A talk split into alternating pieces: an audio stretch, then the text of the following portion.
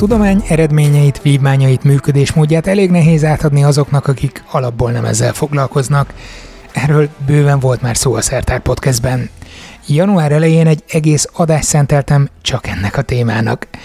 Néhány hete viszont a Fiatal Kutatók Akadémiájának tudománykommunikációs konferenciáján voltam, ahol az egyik előadó egy merően új, forradalmi gondolatkísérlettel állt elő, ami megoldást jelenthet minden problémára. Ráadásul most bevezető, kedvezményes áron. Na jó, ennyire azért nem. Kutrovácz Gábor a BME Filozófiai és Tudománytörténet tanszékének docense arról beszélt, mi lenne, ha a tudományos ismeretterjesztésben is fogyasztóként tekintenénk a társadalom tagjaira, a tudomány pedig, mint bármelyik másik termék vagy szolgáltatás jelenne meg a piacon. Hm. Érdekes gondolat, úgyhogy ebben fogunk ma elmélyedni. Sziasztok, én Zsíros László Róbert vagyok, ez a Szertár Podcast 235. adása. Per igen, ez lesz a fő csapásvonal, de az adás végén arról is beszámolok majd, amit Instagramon, Twitteren és picit a YouTube csatornámon is követhettetek múlt hét óta. Mit és hogyan próbálok, próbálunk tenni az Ukrajnából érkező menekültek támogatására. Tudom, ez annyira nem illeszkedik a Szertár Podcastnek a témájába, de röviden összefoglalom az eddigi tapasztalataimat, de most kezdjük a fogyasztói szemléletű tudománykommunikációs modellel. Át is adom a szót Kutrovácz Gábornak.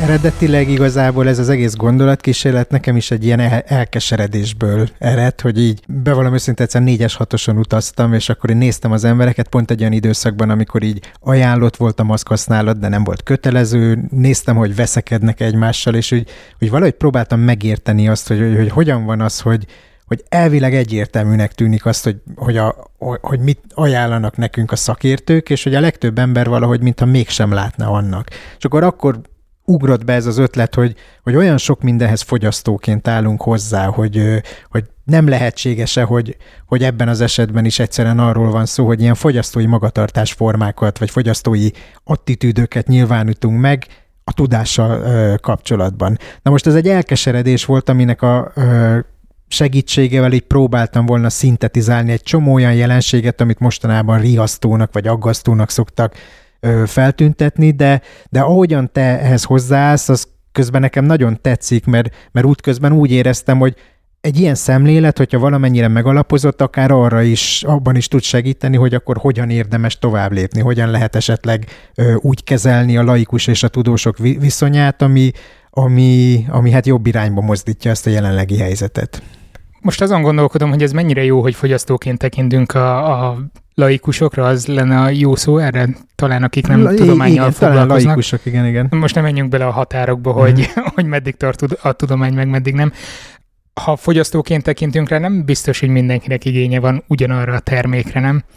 Tehát előbb-utóbb akkor is előjön az a probléma, hogy valahogy le kéne nyomni, nagyon-nagyon idézőjelesen mondom, le kéne nyomni a torkokon azt, hogy már pedig a maszkot azért kell használni, mert jö. Abszolút igazad van ebben. Talán abban segíthet egy kicsit, a fogyasztóként tekintünk rájuk, hogy hogy azt lehet mondani, hogy a fogyasztói igényeket lehet alakítani. És hogy e, ennek megvannak azok a technikái, amik a modern társadalmakban már nagyon bevettek, marketing stratégiák, technikák, aminek a segítségével el lehet adni termékeket, és hogy ezt egy pozitív erőforrásnak is tekintheti a tudomány, vagy inkább pontosabban a tudomány kommunikációnak a, a szakértői, hogy, hogy olyan módon próbáljuk meg felkínálni a, a tudományos tudást, a tudományos ismereteket, hogy fogyasztónak tekintjük azokat az embereket, akik, a, akikkel akiknek ezt el kell adnunk, és valóban megpróbáljuk eladni őket, amit nyilván túlzásba is lehet vinni, tehát mindannyian ismerjük azt a jelenséget, hogy a tudományos újságírásban ilyen szenzácionálni oh. kell az ismereteket, és nem lehet csak azt mondani, hogy a tudósoknak van egy új fontos felfedezése, hanem megdöbbentő, ijesztő felfedezés, ez nagyon gyakori, tehát hogy de azért azt föl kell ismerni, hogyha tudjuk azt, hogy tényleg ezzel lehet elérni az embereket, akkor meg lehet próbálni azt így pozícionálni egyfelől, másfelől pedig tényleg meg lehet próbálni az ő igényeiket alakítani. Tudom, nagyon szkeptikus vagyok, pedig próbálok úgy hozzáállni, hogy minden optimizmus irányba haladjon, de Azért ahhoz, hogy el tudjuk adni a fogyasztóknak azt a terméket, és kell hozzá a reklám, nem tudom, lehet, hogy itt a BM-én is át lehetne akkor nevezni, hogy tudományfilozófiai és marketing tanszék, vagy, vagy valami hasonló, de ahhoz mindenképpen kell a csili tartalom, kell a mézes cukormáz, amivel be tudjuk vonni a dolgokat, de hát a tudomány nem ilyen. Az monoton, sokszor szürke, sokszor vannak benne ambivalens gondolatok, vitáznak a kutatók egymással, nem feltétlenül azért, mert rossz, amit a másik csinál, csak hogy jobban meg szeretnék érteni, hogy mi a jelenségeknek a valódi háttere. Ez így van, viszont abban nem vagyok biztos, hogy teljesen konkrétan a tudomány az, amit meg kell jelenítünk, jelenítenünk a laikusok számára, mert a tudománynak tényleg van egy, egy ilyen hétköznapi, szürke, mindennapi ö, dimenziója, amit a tudósok csinálnak, és ez tényleg nem feltétlenül magával ragadó. Az eredmények azok már magával ragadók lehetnek, meg a nagy felfedezések, meg amikor valamilyen kérdésben sikerül végül konszenzusra jutni, és ez az utóbbi, amit be kell mutatni. Ö, nem pedig feltétlenül a, a tudománynak ez a, ez a mindennapisága. De amire részben tudok gondolni, az az, hogy, hogy azért az egész marketing szemlélet mögött van egy olyan elképzelés, hogy nem nagyon tekintjük a, a fogyasztókat teljesen racionális felnőtt ágenseknek, hanem azt gondoljuk, hogy, hogy el lehet nekik adni olyan dolgokat is, amikről például korábban nem gondolták, hogy szükségük van rá. Tehát a fogyasztói szükségleteket tudjuk alakítani, és hogy, hogy a tudomány esetén is valahogy ezt kellene vagy lehetne megpróbálni, hogy, hogy úgymond menővé tenni a tudást. Persze tudom, hogy ez egy nagyon általános és nagyon sokak által ö, megkövetelt lehetőség, hogy menjünk az iskolákba, próbáljuk meg a tudomány menővé tenni, de hogy ezt sokféleképpen meg lehet próbálni, meg kell próbálni profi módon. Tényleg, hogy az emberek a saját önképükhöz tartozzon az, hogy büszkék legyenek arra, hogy tudományos ismereteik vannak, hogy tudomány iránt érdeklődnek. Mert most így nem erre felé haladunk. Kell ehhez újra definiálni azt, hogy mi a tudomány? Már a fogyasztók fejében. Mert sok embernek tudomány az, hogy mit mondott az asztrológus, a, mit mond a jósnő és hasonlók. Én azt gondolom, hogy igen, újra kell definiálni, vagy pontosabban definiálni kellene, mert nagyon sok embernek ez nem nagyon van meg a fejébe. Ugye hol találkozik az ember a tudományal? Egyrészt az iskolákban, és az iskolákban nagyon sokszor azért ilyen elég poros, használhatatlan ö, ismereteket kapunk. Nem az iskolai oktatást akarom bántani, mert ezekre szükség van, viszont ami, a, amit én tényleg hiszek, és a, általában az ilyen tudomány elemző szakmák is ezt szokták gondolni, hogy egy picit több úgynevezett metatudományos ismeretek oktatására is szükség lenne, vagyis nem csak a tudományos tudást kellene átadni, hanem az, hogy hogyan működik a tudomány, milyen, milyen, milyen társas dimenziói vannak, egy kicsit a, a történetéről többet, egy kicsit a filozófiájáról többet, hogy, hogy tényleg belelássanak abba, hogy a tudomány, mint intézményrendszer, a tudomány, mint egy hatalmas vállalkozás, a kultúrának egy fontos szelet, az hogyan működik, mert akkor azok a szociális ítélő képességek, ami alapján például meg kell állapítani azt, hogy valaki tudós-e vagy nem tudós, azok sokkal jobban működnének, hogyha jobban értenénk ezeket. Tehát ez az, ez az egyik dolog, a másik meg hát ö, hogy hon, hol találkozik még a tudományról való képpel az ember, például mit filmekben, médiában, és ez sokszor szerintem nagyon torsz képet fest a tudományról. Én nem mondom azt, hogy lehet hibáztatni például a hollywoodi filmeket amiatt, hogy, hogy rosszul ábrázolják a tudomány működését, mert hát piaci alapon működnek, nem az a, a céljuk, kutató, hogy... aki egymaga kifejleszti igen, otthon kémcsőben pontosan, a igen, igen, világjárvány igen. ellenszerét. De azért ennek óriási hatása van, és bizonyos értelemben felelőssége is van, és ezt kellene talán egy kicsit átgondolni, hogy a, ha a tudományról azt gondoljuk, hogy alapvető szerepet akar játszani a modern társadalmakban, akkor, akkor azt a tudományt valahogy olyan színbe kellene föltüntetni, hogy lehet, hogy ezt többet kellene szabályozni, mint ahogy egyébként a piac is szabályozva van, hogy nem lehet akármit eladni, a, akármilyen terméket az embereknek. Erről azért lehet, hogy elég nehéz lenne meggyőzni mondjuk a döntéshozókat. Valószínűleg, igen, ebben egyetértek. Hozzunk egy olyan jogszabályt, hogy nem tudom, ilyen tudós kvóta legyen a sorozatokban, vagy nem tudom, amit néz az ember nap, mint nap. Igen, hát mai szemlélettel nézve azért ez eléggé meredek természetesen, és lehet azt mondani, hogy ez egy nagyon naív elvárás, de, de ha nem így csinálunk, akkor de most nem akarok úgynevezett hamis dilemmát fölépíteni, de egy kicsit attól félek, hogyha ezt nem csináljuk, és mindent hagyunk így piaci elveken, mindent ráhagyunk a társadalom szokásos működésmódjára, akkor abban az irányba haladunk, ami például itt a Covid járvány kapcsán, vagy akár a, a klímaváltozás kapcsán így elég jól körvonalazódik, hogy kiderül, hogy embereknek óriási tömegei nagyon bizalmatlanok a tudományjal szemben, vagy ha nem is bizalmatlanok a, a tudomány absztrakt fogalmával szemben, mert úgy azt hiszik, hogy a tudomány egy jó dolog, de a konkrét kérdésekben sorra nem tudja, nagyon rossz ítéletet hoznak abban, hogy most akkor mire kellene hallgatni. A konferencián elhangzott, nem emlékszem, hogy ki mondta, hogy mennyire örül annak, hogy azért az utcaembere egyre jobban találkozik tudományos tartalmakkal, mert hogy ugye itt a COVID kapcsán szóba jön a, nem tudom, ellenanyag kérdése, az mRNS vakcina, tehát hogy ilyen kulcsszavak kerülnek be a köztudatba, ez pedig egyenesen azt jelenti, hogy ugye az emberek közelebb kerültek a tudományhoz. Ö, részben igen, azért, azért van ennek egy olyan vetülete, amivel kapcsolatban egy kicsit szkeptikus vagyok. Tehát az emberek nagyon szívesen veszik ezeket a fogalmakat, de, úgy, de hát ugyanakkor az áltudományok is azzal operálnak, hogy átveszik sokszor ezeket a tudományosnak hangzó fogalmakat. Nem feltétlenül azért, mert hogy szándékosan meg akarnak téveszteni, hanem saját magukat tévesztik meg, mert azt gondolják, hogy ú, ezeket a fogalmakat tudom használni, saját magamnak imponálok vele, és azt hiszem, hogy már is szakértő vagyok. Tehát az még, hogy ezek a fogalmak bekerülnek a köztudatba, szerintem nem azt jelenti, hogy a tudományos műveltség nő, mert az emberek nem értik ezeket a fogalmakat. Persze, hát a PV-zel is lehet a DNS-ünk biorezonanciáját javítani, nem? Mindenképpen igen, én is szoktam. És hasonlók. Azért az, hogy nehéz átvinni a tudományos tartalmakat, illetve a szakértőknek a véleményeit, az, az nem új keletű dolog. Tehát nagyon régóta beleütközünk ezekbe a falakba. Mi szerinted annak az oka, hogy eddig se működött, vagy eddig nem működött? Hú, hát ez egy nehéz kérdés. Én azt gondolom, hogy, hogy Egy... Most beszéltünk marketingről, egyértelmű, világos, megdöbbentő igen, választ kell erre adni. igen, ebben igazad van, inkább mindig azzal mentegetőzök, hogy én csak egy filozófus vagyok, én csak az elméleti dolgokról beszélek, a gyakorlatban nem. Hát az egyik dolog, amit talán itt el lehet mondani, az az, hogy, hogy a tudománynak van egy működésmódja, egy ilyen intézményes működésmódja, ami biztosítja azt, hogy ez nagyjából elég megbízható vállalkozás. És ez évszázadok alatt nagyon nehezen alakult ki. Egy csomó olyan ö, tényező van ebben, ami nagyjából ellentmond az ilyen hétköznapi szociális ö, ösztöneinknek, tapasztalatainknak. Te, tehát például az, hogy tudományos ismeretek megbízhatók legyenek, ahhoz nagyon nagy szerepe van az ilyen, az ilyen névtelen peer review folyamatoknak, tehát az, hogy a bírálatok azok általában névtelenek, a bíráló sem tudja, hogy kit bírál, a, akit bírálnak, az sem tudja, hogy ki volt a bírálója, mert ennek a segítségével az emberi tényezőket az emberi előítéleteket elég komoly mértékben háttérbe lehet szorítani.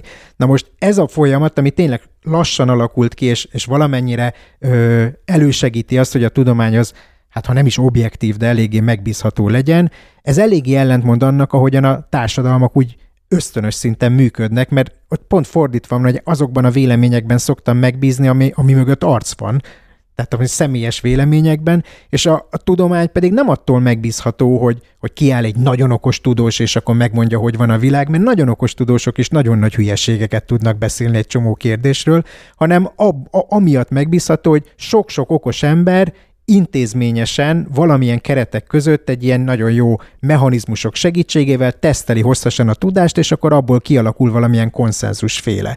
Tehát ez az egyik nehézség ezzel kapcsolatban szerintem, hogy, hogy máshogy működik a tudomány, mint a kultúrának egy csomó szerepe, vagy bocsánat, szelete. És hogy ez kellene valahogyan ö, én azt gondolom, hogy, hogy meg kellene mutatni az embereknek jobban, hogy hogyan működik a tudomány, azért, hogy, hogy jobban ismerjék, hogy jobban megértsék, és akkor talán nem, le, nem idegenkednének annyira ettől. És kellenek arcok akkor mögé? Ez egy olyan... Ö, egy új Einstein fel kéne építeni, mert azért, ha ránéz valaki, akkor rögtön tudja, hogy akkor itt a tudós, és neki elhisszük, hogy a méhek kipusztulnak, meg nem tudom, még volt egy, volt egy halom ilyen dolog, amit Einsteinnek tulajdonítanak, ugye, hogy összeomlik a civilizáció, igen, kipusztulnak igen. a mélyek. Igen, igen, vannak ilyen weboldalak, amik kifejezetten mondjuk Einstein idézetekről lehet ellenőrizni, hogy ez valós-e vagy nem, meg hát ö, igen, ez, ez egy nehéz kérdés, ez egy, én ezt egy picit ilyen paradoxon helyzetnek érzem, hogy tényleg az van, hogy ahhoz, hogy az emberek bízzanak bizonyos álláspontokban, mögé kell tenni az arcot, miközben a tudomány az pont az arctalansága miatt tud nagyon jól működni. Tehát, hogy, hogy tényleg itt volt nem akarok magyar példákat hozni, de nyilván itt is lehet olyat mondani, hogy nagy, elismert kutatók nem is feltétlenül teljesen más területen, csak egy ilyen rokon területen tesznek olyan kijelentéseket, ami alapvetően hülyesség. De hát, de hát, hogy Angliában is volt ilyen, hogy mondjuk ilyen nagy-nagy kutatóktól, Nobel-díjasoktól kértek ilyen idézeteket, amiket mondjuk bélyegekre tettek. És akkor volt olyan kutató, aki hát így a parapszichológia, meg, a, meg az ilyen dolgokról, azokról pozitíven nyilatkozott. És egy Nobel-díjas kutatóról van szó, tehát most mi alapján mondjuk azt, hogy hülyeség? Hát azon az alapon, hogy, hogy még a nagy tudósok is egyes kérdésekben hülyeségeket tudnak mondani továbbra is. Tehát ez, amit kérdeztél, azt szerint, e, ezt én nem tudom hirtelen, hogy hogyan lehetne föloldani, hogy az embereknek erre van szüksége, hogy, hogy nevesített szakértőkre, mondjuk ilyen Einsteinekre, meg ilyen őrült fehérköpenyes alakokra, vagy őrültnek kinéző fehérköpenyes alakokra hagyatkozzanak, miközben a tudomány ez pont nem így működik. Innentől kezdve viszont ez egy 22-es csapdája, nem? Mert ha ilyen embereket nagyon idézőjelben nevelünk ki, vagy építünk fel, Aha. akik tudják így közvetíteni a tudománynak az eredményeit, mert ha lenne egyetlen objektív, megfogható, határozott eredmény, amire érdemes odafigyelni, akkor is kontraproduktívá válik a dolog, nem? Mert hogy akkor ő onnantól kezdve ez a celebkutató lesz, nem? Ö, van ebben valami mindenképpen. Én a, a, talán érdemes egy kicsit elválasztani itt a tudomány működés módját, a, a tudomány kommunikáció vagy a tudomány ismertetésének, népszerűsítenek a működés módjától. Tehát még a tudományban tényleg nem a személyes vélemények számítanak, addig lehet, hogy a tudomány népszerűsítésben már igen, és akkor ezt kell valahogyan ö, tudatosítani. A tudomány népszerűsítés szót használod, ami gondolom nem véletlen, és sejtett, hogy miért kérdezek erre rá, mert az utóbbi időben nagyon-nagyon sok helyen kifejezetten tudomány kommunikációt emelnek ki, mert hogy ez nem egy egyirányú folyamat, itt nem arról van szó, hogy én e, ismeretterjesztőként nyomom az emberbe a, a tartalmakat, a tudástöltsérrel töltöm az embereknek a fejébe, hanem egy kétirányú folyamatról lenne szó nagyon-nagyon nehéz ez a, ez a tudathasadásos állapot, hogy tényleg az elmúlt évtizedekben ezt a hagyományos tudomány népszerűsítő modellt, hogy töltsük az emberek fejébe a tudományt, és akkor az nekik jó lesz, ezt fölváltották ezek a kétirányú kommunikációra vonatkozó modellek, és nagyon sokan kritizálták ezt, a, ezt, hogy miért kellene a tudományt népszerűsíteni, az emberek majd látni fogják az eredményeket. És, és azt gondolom, hogy az elmúlt pár évig ez elég jól működött, de pont ez a leginkább a COVID helyzet, de már előtte is úgy tűnik, hogy nagyon sokan próbálnak egy kicsit visszakozni. Én is úgy vagyok, hogy sokat, so, sokat érveltem én is ez ellen, hogy tudomány népszerűsítés, de valahol mégiscsak erre lenne szükség. Nem olyan egyszerű módon, hogy tehát, hogy amikor az, arról beszéltem, hogy marketing, hogy a tudomány marketing, az mégiscsak valahol tudomány népszerűsítés, és mégiscsak beismeri azt, hogyha teljesen az emberekre van bízva, az ő belátásukra és józan mérlegelésükre van bízva, hogy mibe akarnak, mi, kinek akarnak hinni, akkor lehet, hogy rossz irányba tartunk, mert nem úgy tűnik, hogy, hogy abba fognak hinni, ami, amire szükség lenne ahhoz, hogy egy mondjuk tudásalapú társadalom jól tudjon működni. Az eredmények mutatása elégséges vagy eredményes? A ez, ez felvetődött a konferencián, és nem tudom, olvastad-e a kommenteket uh-huh. menet közben, ott, ott volt ilyen, hogy az már nyert ügy, hogy az ember látja, hogy milyen telefon van a zsebében, és hogy az mi mindenre képes. Ez nagyon érdekes kérdés, mert úgy tűnik, hogy az emberek nem annyira kötik ezt közvetlenül a tudományhoz. Ugye a technológia az annyira mindennapjainká vált, hogy ezt, ezt, ezt elfelejtettünk valahogyan méltányolni. Úgyhogy szerintem az eredményeknek ilyenfajta felmutatása az nem feltétlenül elégséges, és hiába mondjuk azt az embereknek, hogy, hogy amikor mondjuk oltás ellenes posztokat osztanak meg, meg hogy a Bill Gates a fejünkbe ülteti a csippeket, hogy de hát öreg, ezt a telefonodról írtad, és hogy akkor elfogadod a technológiát, valahogy, valahogy nem fogja föl az ebben való ellent, vagy ebben található ellentmondást. Úgyhogy szerintem ez, ez nem elegendő, és Egyébként meg ettől eltekintve, hogy a tudományos eredményeknek a nagyon nagy része az annyira absztrakt a, a publikum számára, hogy a laikusok azt nem nagyon tudják értékelni, hogy akkor mit tudom én éppen az elméleti fizikában, hogy hányadik dimenzió, meg hogyan, meg ilyesmi, azzal nem nagyon lehet őket lelkesíteni. Ha kapnám most lehetőséget, te lennél a döntéshozó, aki a tudománypolitikáért felel, akár világszinten is elmondjunk nagyot, uh, hol kezdenél bele nyúlni? Hát nem merném elragadtatni magam ennyire, ennyire gyakorlati irányba, vagy nem tudom. Nehéz kérdés, nem, nem, nem tudom, jobban át kellene gondolnom. Tehát, hogy felelősség lenne rajtam, akkor biztosan jobban átgondolnám ezt. Uaj, nagyon diplomatikus válasz igen, volt. Igen. Nem ilyet várnánk akkor, amikor akkor tudomány nem, igen, népszerűsítéséről igen. van szó, igen. Mennyire látod, akkor másképp teszem fel ezt a kérdést, mennyire látod optimistán a helyzetet, ami előttünk el? Ö, nem nagyon látom optimistán a helyzetet, illetve... Köszönöm szépen, ennyi volt akkor azért. Ö, van, van egy ilyen kettős érzésem ezzel kapcsolatban, és nem csak specifikusan a tudományjal kapcsolatban, hanem úgy általában az emberiséggel kapcsolatban, hogy azért van egy nagyon nagy hiszti klímaszkepszis kapcsán, a társadalom állapota kapcsán nagyon sok ö, rossz irányba megy a világ, és hogy ez a felvilágosodás emberképez úgy már nem aktuális, hogy nem tekinthetjük az embereket annyira racionális ágenseknek, tömegmanipuláció, ugye a szélsőjobb mindenféle előretörése, a populizmus előretörése, van egy csomó pessimizmus, és ugyanennek szerintem a tudományjal kapcsolatos ö, attitűdben vagy a tudományjal kapcsolatos hozzáállásban is megvannak a, a, a maga megfelelő hozadékai. De ugyanakkor meg nagyon sok ember továbbra is optimista, és azt mondja, hogy várjunk még egy kicsit, azért itt győzni fog az ész, most éppen ott tartunk, hogy ugye információs technológiák teljesen újak, nyilván az emberek egy kicsit összezavarodnak, egy-két évtized alatt megtanulják, fölnő az a generáció, aki már teljesen ezen nő, nagyobb lesz a digitális ö, tájékozottság, jobb lesz a szociális ítélőképességük ebben a kérdésben, és akkor majd... Aztán majd jön egy új diszruptív technológia, és mindent a, Abszolút, igen, igen. Úgyhogy, úgyhogy bevallom őszintén, hogy, hogy azért is ilyen diplomatikusan válaszolok, mert kettős érzéseim vannak. Vannak olyan napok, amikor teljesen elkeseredek, és vannak olyanok, amikor meg így hirtelen, hogy hát azért a tudományba vetett bizalom még mindig jó, alapvetően jó irányba haladunk, úgyhogy nem tudom, hogy mi, mi. Vannak, akik szerint ezek a szélsőséges kilengések óhatatlanul azzal járnak, hogy akkor lesz majd valami összeomlás, stb., és akkor onnantól ível majd fel újra. Lehetséges, de hát azért szerintem a, a történelem az nem igazán arra ö, mutat, hogy ilyenek lennének. Szóval persze nagyon divatos mondjuk most, mit tudom én, ö, technológiai szingularitásról beszélni, meg hasonló kérdésekről. Lehetséges, hogy lesznek ilyenek. Szerint én, én ezért az, azt gondolom, hogy egy kicsit ilyen kevésbé diszkrét átmenetek a valószínűek. Tavaly az év második felében valamikor volt Fábri György a vendégem, uh-huh. és ő mondott valamit, amit én, amin én nagyon megdöbbentem, mert sosem gondoltam erre igazán, hogy a tudománynak az elsődlegessége a világunk alakításában az viszonylag új keletű, uh-huh. és nagyon sokáig hozzá volt szokva ahhoz a világ, illetve a tudomány, hogy, hogy ő nem elsődleges.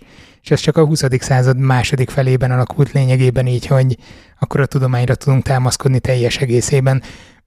Mi van, ha csak visszatérünk egy, nem tudom, régi kerékvágásba? És a hát, tudomány az marad az elitnek a idézőjelben hobbija. Lehetséges, hogy ez, ez így lesz. Persze az a kérdés, hogy mi az a régi kerékvágás, tehát hogy akkor alapvetően egy újra vallásos ö, ö, társadalmi berendezkedések ö, fognak uralkodni, vagy, vagy mi az, ami ezt felválthatja. Ö, egy picit azért úgy lehet érezni, hogy a, hogy a tudomány azért folyamatosan növekszik az elmúlt évszázadok során. Méghozzá olyan mértékben növekszik, hogy a társadalmakhoz képest nagyon nagy ütemben növekszik. És az az idő, amikor a tudomány az mondjuk az elitnek a hobbija volt, az azt jelentette, hogy Európa, szerint, Európa szerte mondjuk létezett a 17. században pár száz tudós, vagy maximum a 18. században pár ezer, esetleg pár tízezer tudományhoz köthető ember. Ma már azért itt iszonyú sok millió emberről van szó, a, a társadalmaknak egyre nagyobb része kötődik be valahogyan a tudományos kultúrába. Úgyhogy ez egy kicsit úgy tűnik, hogy abba az irányba vezet, hogy ez így visszafordíthatatlan, hogy nem marad a tudományos elitnek valahogy a, a privilégiuma a tudományjal való foglalkozás. A növekedés szerinted arányban elmondjuk az általános népesség növekedéssel? Nem, annál sokkal gyorsabb. Tehát, hogy, hogy Tehát gyorsabb a... a tudományos területnek a növekedése, mint ahogy az emberiség lélekszáma növekszik? Egy, egy ilyen uh, Derek de Sola Price nevű tudományszociológus, aki a tudományszociológiának az egyik megalapítója, annak van egy jó kis könyvecskéje magyarul, a Kis Tudomány, Nagy Tudomány című könyv, ami hát mert szerintem 50 éve legalább ezt így kimutatta, hogy hogy míg mondjuk a társadalmak így klasszikusan így a, a, a népesség olyan 30 év alatt duplázódik, meg ugye a tudományban ez olyan 10-15 évente duplázódik meg a tudósok száma, a folyóiratok száma, a cikkek száma, stb. stb. Tehát jóval nagyobb mértékben nő a tudomány mérete, mint a társadalomé. Hát akkor ki lehet számolni, hogy mikorra érjük el azt a szintet, amikor mindenki tudós lesz. Pontos, ez, abszolút, ő is ezen volt, és ő, ő azt az prognosztizálta, hogy körülbelül az ő kora után nem sokkal, tehát mondjuk a 20. század végére a tudomány növekedési görbé úgymond beveri a fejét, és akkor onnantól nem tud nová- tovább nőni. Hát ez hát nem jött be. Nem jött be, és az, az, az egyik dolog, amire talán annyira ő nem is számíthatott, az az, hogy a tudomány az ugye kiszabadul fokozatosan az akadémiai szférából, és egyre nagyobb támogatást kap mondjuk az ipartól, tipikusan meg a kutatásfejlesztéstől. És ez Ez egy másik olyan kérdés, ami, amit jó, hogy felvetettél. Nem fenyeget annak a veszélye, hogy csak azok a tudományterületek fognak még tovább erősödni, és fragmentálódik az egész tudományos világ, amiben mondjuk a hadipar, gyógyszeripar, IT szektor fantáziát lát? Hát ez egy óriási téma, ami, amiről az, az elméletben vitatkoznak. Hát természetesen pontosan, ez, megint csak ez a paradoxon van, hogy ahhoz, hogy a tudományt tudjuk fenntartani, szükség van erre a támogatásra, viszont ez a támogatás olyan feltételeket állít a tudományjal szemben, amik az, a klasszikus tudományjal kapcsolatban idegenek. Például az érdekmentesség sérül. Tehát azért, hogyha a hadipar vagy bármilyen ipar támogat valamilyen kutatást, akkor az nem teljesen érdekmentes, illetve az eredmények megítélése is lehet, hogy az érdekek mentén történik. Ez csak egy egyetlen példa, úgyhogy abban teljesen igazad van, hogy itt ebben komoly veszélyek vannak, csak nem lehet tudni azt, hogy ezeket a veszélyeket hogyan tudjuk elhárítani. Az elhárítás ez kinek a feladata a tudomány oldalának, vagy döntéshozóknak, akár politikusoknak? Szerintem egy ideális világban ez inkább szakpolitikai kérdés. Tehát a, én, én egy ilyen teljesen konzervatív vagyok ebből a szempontból, a tudósnak a feladata, hogy állítsa elő a tudást. Ő erre van kiképezve, és az egész tudományos intézményrendszer ezt tudja csinálni. Már az ismeretterjesztés sem igazából a tudós feladata. Ha el, elvállalja ezt a feladatot és jól csinálja, akkor én nagyon tisztelem érte, de nem kell tőle elvárni azt, hogy, hogy ezt tudja csinálni. És ugyanúgy főleg a, a tudomány politika, illetve a tudomány finanszírozásával kapcsolatos kérdések természetesen részt kell venni a tudósoknak, tudomány képviselőinek az ilyen döntési folyamatokban, de nem ő nekik kell alapvetően ezeket a döntéseket meghozni. Most már egy jó ideje működik az a rendszer, hogy a kutatóknak itt arra utalok, hogy mondtad, hogy hogy a kutató ha csinálja a tudomány népszerűsítést, ez külön jó, de egyébként nem feltétlenül a feladata. Viszont jó ideje működik már az a rendszer, hogy főleg pályázatoknál elvárt, hogy a kutatási eredmények mellett azért diszemináció is legyen. Uh-huh. Ennek mennyire látod pozitív hozadékát? Addig, amíg ez nem minden pályázatnak feltétele, addig szerintem ez, ez, ez alapvetően jó dolog. Kifejezetten az ilyen primér kutatási pályázatokban szerintem ennek nem lenne szabad, hogy szerepe legyen, és általában nincs is. Az, hogy, az, hogy mondjuk tudom, tudományos életben betöltött pozíciókat picit ehhez kössenek, az már valamennyire indokolható abból a szempontból, hogy mondjuk a neves tudósoknak van egy olyan feladata is, hogy a társadalom felé vállalják a tudománynak valamilyen képviseletét. Nem pont a primer kutatásoknál lenne igazán nagy jelentősége ennek? Mert hogy az az, amivel legkevésbé találkozik a nagy közönség, az, hogy most kijött egy új gyógyszer, azt meg lehet mutatni ott, amellett ott a marketing, hogy lám, mi vagyunk a gyógyszergyár, piacra dobtuk, elmúlik a fejfájásod, míg az, hogy hogy jutunk oda, hogy egy molekula épp merre csavarodik, az sokkal nehezebben fogható fel. Igen, de az, hogy ha, ha mondjuk a pályázatnak az lenne a lényege, hogy támogassa a primer kutatásokat, akkor a primer kutatónak valóban nem az a feladata, hogy ezeket figyelembe vegye. Tehát neki tényleg az kell, hogy csak a, csak a kutatását végezze, és szerintem rengeteg olyan esetet lehet ö, megnevezni, amikor valaki nagyon-nagyon kitűnő kutató, de nem igazán jó tudománykommunikátor. Nem is igazán jó szakértő a szónak abban az értelmében, hogyha a szakértőtől azt várjuk, hogy ő válaszolni tudjon a kérdésekre, hanem egy valamiféle mestere ember, aki, elvége, aki elsajátította évtizedek alatt azt a know-how-t, aminek a segítségével a kutatást nagyon jól el lehet végezni, és az eredményeket jól meg lehet fogalmazni, és esetleg mégse tudja mondjuk ezt szépen szavakba önteni, vagy pláne nem tudja nagyon racionálisan összefoglalni. Tehát ilyen értelemben én azt gondolom, hogy ezek az elvárások, tehát ezek, ezeknek a képességeknek a, az elvárása pont a, a, a kutatókkal szemben nem igazán jós. Akkor visszakanyarodunk oda, hogy kellenek a kutatói influencerek, vagy a tudomány influencerek? Szerintem igen, igen, igen. És ö, vannak olyan ö, emberek, akik ezt felvállalják, és ez teljesen jó. Ugye ebben van egy kicsit ö, veszély is, azért ezt meg kell vallani, tehát hogy, ö, hogy ennek a fogyasztói szemléletnek az egyik ö, jellegzetessége, hogy a, hogy, hogy sokféleséget várunk, tehát egy olyan piacot várunk, ahol rivális termékek vannak, és ezért van az, hogy az ilyen kisebbségi vélemények, vagy marginalizált vélemények óriási szerepet fognak kapni a, a, a nyilvánosságban.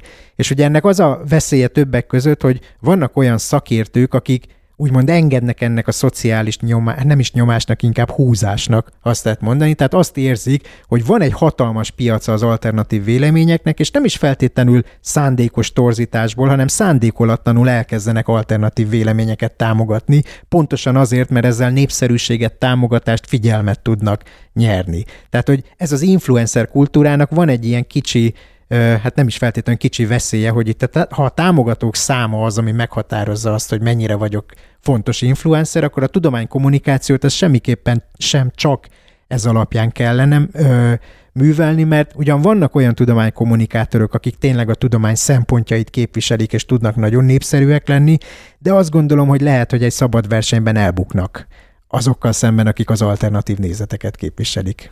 Pont ez az egyik aggályom mondjuk a fogyasztói modellel, uh-huh. hogy ugye más termékekkel is versenyezni kell, és ha én például nem tudom, Covid influencer vagyok, most ezzel a szóval élve, és próbálom az én fogyasztóimat begyűjteni, lecseng a járvány egy-két-három éven belül mondjuk már arra se fogunk emlékezni, hogy mi volt, bízunk benne, onnantól kezdve ott marad egy vákum, és annak a helyét betölti valaki más.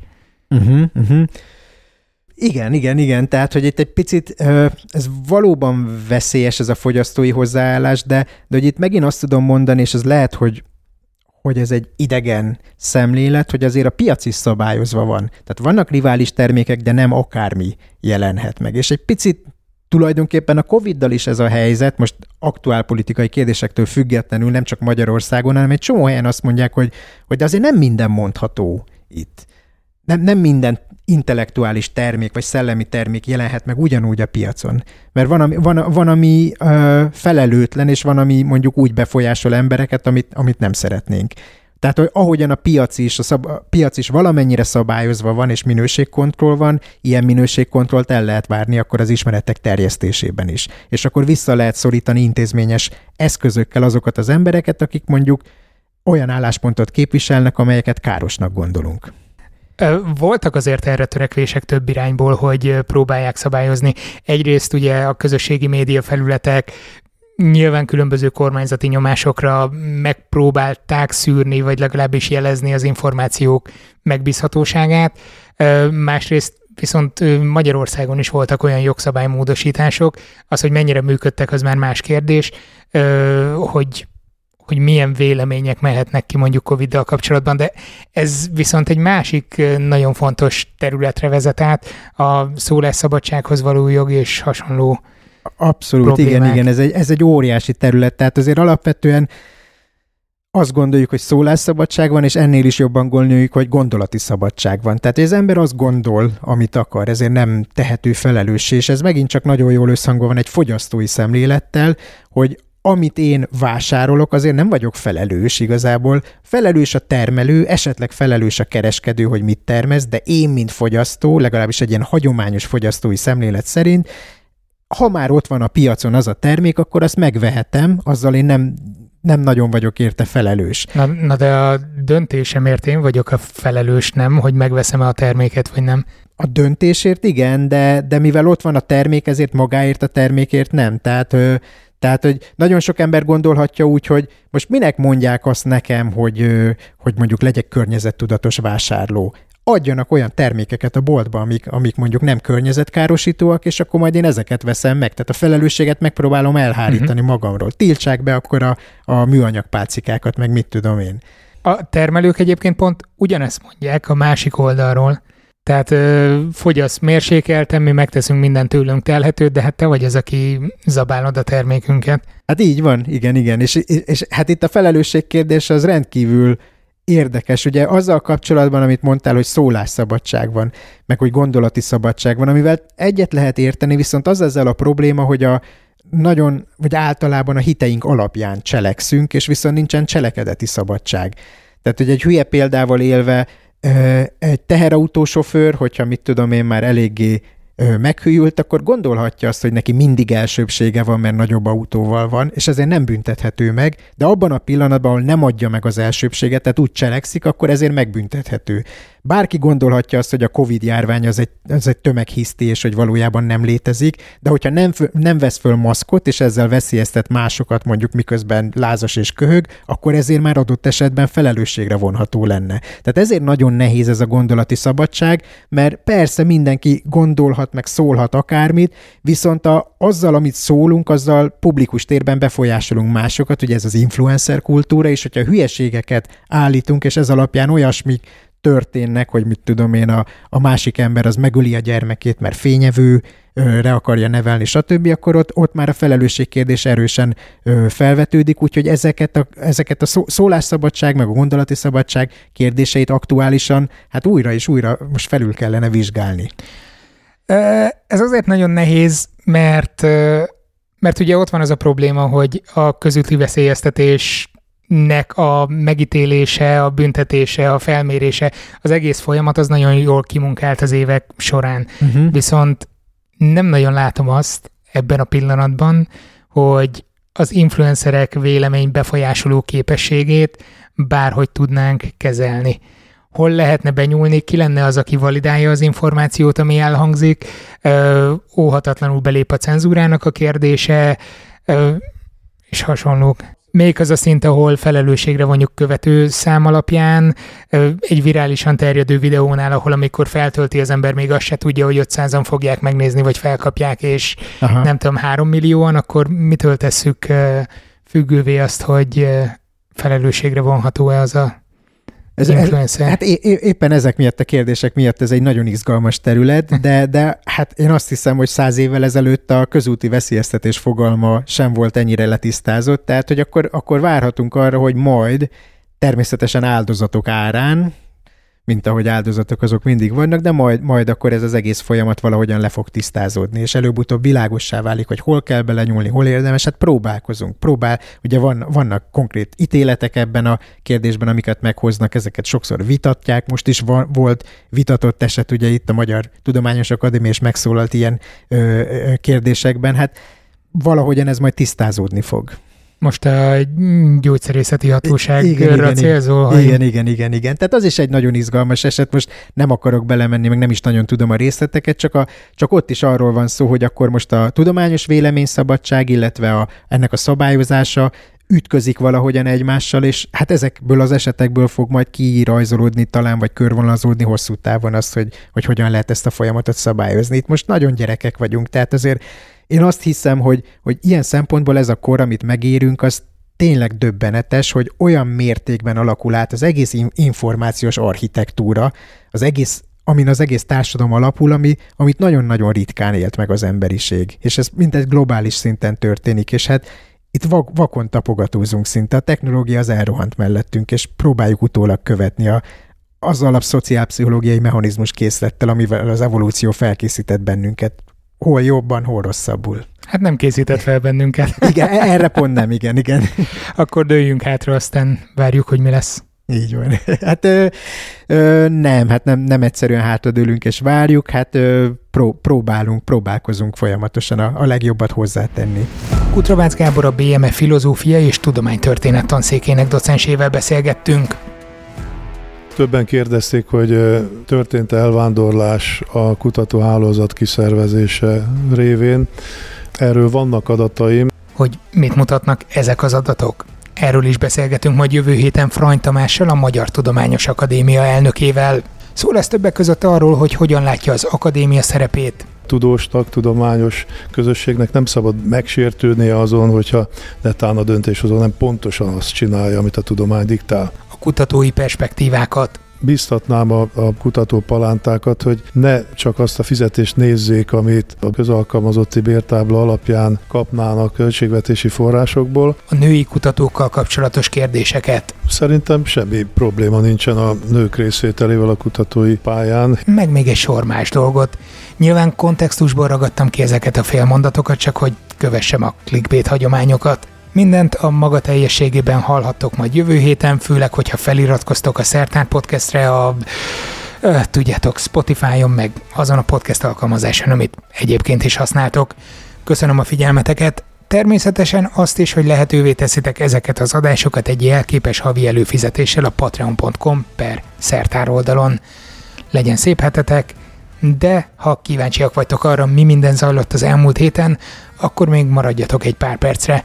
Mert csak azért is, mert valamelyest azért kapcsolódik a Patreonos előfizetésekhez, ha már úgyis ezzel zártam. Azt eddig is igyekeztem hangsúlyozni, hogy a befolyt pénzeket elkülönítve kezelem és kizárólag a tartalomgyártásra fordítom. Szoftver előfizetések, ha van, akkor zenei licenszek, technikai felszerelések, és a jövőben úgy terveztem, hogy próbálok ebből munkabért is kigazdálkodni magamnak, mert mm, kell a Friderikuszi értelemben vett kiflire. Viszont múlt héten kicsit megszektem ezt a vállalásomat, mondjuk tankoltam belőle, meg a tartalomgyártásról más melókra fektettem a hangsúlyt, azért is késett egy picit ez a podcast. Úgyhogy egy kis üvegzsebbeszámoló következik. Én is, mint sokan mások, elég tehetetlennek éreztem magam, és bizonytalan is voltam abban, hogy hogyan segíthetnék leginkább. Most nem volt kérdés, hogy a szokásos YouTube reklámosztalékaimat milyen célra ajánljam fel. Nyilván a szomszédból menekülők megsegítésére, Egyébként a Budapest Bike Mafiának adtam, akik extra gyorsan reagálva a határhoz vittek élelmiszert. Dolgoztam elég sokat eddig is jótékonysági szervezetekkel közös programokon, tisztában vagyok bizonyos általános támogatói és önkéntességi igényekkel, és azzal is, hogy milyen problémákkal szoktak szembesülni, amikor hirtelen túl sok a jó szándék. Mert a jó szándékot senki nem vonja kétségbe, de könnyen jöhetnek a szervezetlenségből logisztikai problémák, önkéntesi túlvállalásokból eredő konfliktusok, stb. Úgyhogy még pénteken csináltam egy gyors tájékoztató videót, hogy mire érdemes odafigyelni, ha felajánlásokat tennél. Persze az én csatornám néhány ezres feliratkozó számmal még nem ér el kellően sok embert. Úgyhogy szombat reggel nekiálltam több ismerős youtuberrel egyeztetni, hogy mi jelentené nekik a legnagyobb kommunikációs segítséget a témában, milyen típusú figyelemfelhívást tartanának elképzelhetőnek a saját csatornájukon. Mert hogy szerencsére tenni akarás bennük is volt, de nehéz hirtelen megfogni egy témát, ami így letaglóz mindenkit. Estére ezek alapján, az ötletelések alapján összeállítottam egy kampánybriefet, összeszedtem bele a legfontosabb tudnivalókat, majd jöttek a telefonálgatások és e-mailezgetések, hogy még több influencert bevonhassunk. Szerencsére sok helyen nyitott kapukat döngettem, és legalább ugyanennyire szerencsére sokan hasznosnak találták az anyagot, és örömmel csatlakoztak. Nem mondok neveket, láthatátok több helyen is, kicsik, közepes és toplistás csatornákon is. Hétfőn Amint lehetőségem volt, kimentem aztán a nyugatiba, hogy első kézből információkat szerezzek, meg vittem némi kajaadományt is. Mondjuk nagyon nem is tudtam volna mit csinálni, mert hétfőn volt egy hosszabb áramszünetem itthon, amiben a modemem is tönkrement, úgyhogy kedd délig nagyjából mobilról tudtam csak intézni, amit csak lehetett. A nyugatiból egyébként hétközben többször is tudósítottam Insta Story-ban. Szerintem ez egy jó platform, mert ha a támogatási elvek nem is, a konkrét igények folyamatosan változhatnak. A posztoknak aztán meg is lett a következménye, mert innentől töménytelen mennyiségű kérdést kaptam, és igyekeztem megfelelő helyre irányítani a felajánlásokat. A helyszínen segítettem transportban, illetve ezen kívül az egyik éjszakára be tudtam fogadni egy menekült cserediákot is. Ő a Harkovi Egyetemről előbb óvóhelyre ment, majd anélkül, hogy a koliba vissza tudott volna menni pár nappal később a cuccait összeszedni, egyenesen Budapestre érkezett. Azt hiszem, az elmúlt években sikerült megtanulnom érzelmileg távolságot tartani sokféle szituban, például beteg vagy hátrányos helyzetű gyerekeknél, de készüljetek fel, hogyha szállást is tudtok felajánlani, az szuper dolog, de lelkileg is megterhelő lehet. Aztán később egyeztetve szervezetekkel, hogy az általános igényeken túl, tudjátok, tartós kézkaják, kötszer, gyógyszer, ideiglenes szállás, tolmácsolás, milyen spéci igények lehetnek. Összeraktam ebből egy listát, amit ezek közül tudok gyűjteni, és célzottan kerestem olyanokat a kapcsolati hálomból, akik ezekben tudnak segíteni. Azért az elmondhatatlan jó érzés volt, amikor szerda este alig tudtam lezárni a Fusion csomagtartóját, és azóta jött még egy adag, amihez már a hátsó ülést is le kell majd dönteni. Ha megingott volna a hitem az emberségben, akkor most tudja, hogy visszaállt volna. Viszont sajnos 2001-ben New Yorkban már megtapasztaltam, hogy milyen önzetlenek tudnak lenni az emberek, ha közelben van tragédia. Ehhez fogható összefogást, amit most tapasztalok, tényleg csak akkor láttam. Igen, voltak árvizek, vörösi katasztrófa és egyéb szörnyűségek, amik megmozgattak minket, akkor is részt vettem gyűjtésekben, de, de ez a mostani helyzet, ez ez valahogy teljesen más, vagy nekem legalábbis úgy tűnik. Ebből viszont adódnak problémák is. Most van például olyan hely, épp most raktam le a telefont egyébként az egyik szervezetnél, ahol egymást akadályozzák az önkéntesek. De a tennivágyás tudjuk jól, hogy csappanni fog, a most hegyekben álló kaják apadnak majd, a neheze viszont valószínűleg csak ezután jön. Jövő héten úgy néz ki, egy határ melletti ideglenes befogadó helyen leszek majd, Főként az érkezők elsődleges ellátása, szállásra, továbbutazáshoz terelése, információosztás, tolmácsolás lesz majd a feladatom. Igyekszem onnan is tudósítani majd Instagramon és Twitteren, helyzetről, igényekről, ilyenekről. Több részletet ezzel kapcsolatban most egyelőre nem mondok.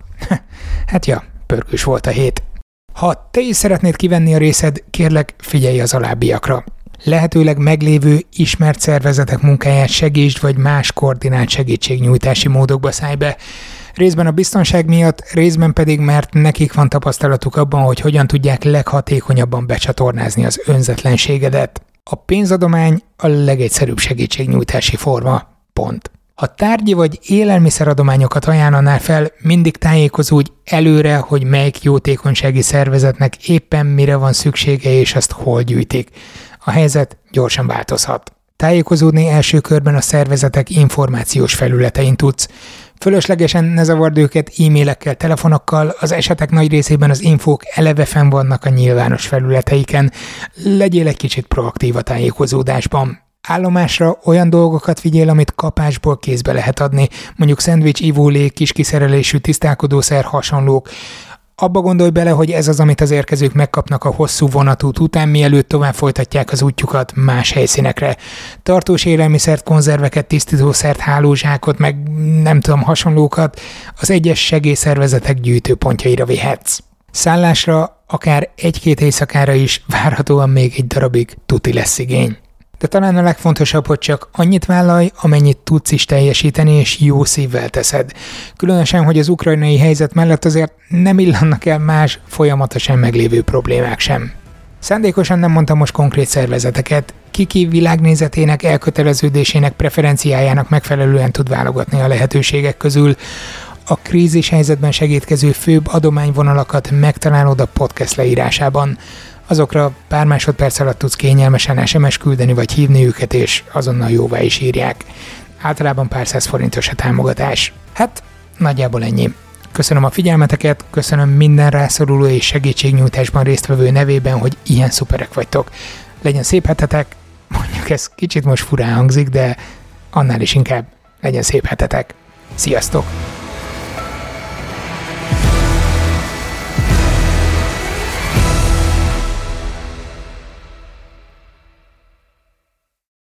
Ez a műsor a Béton közösség tagja.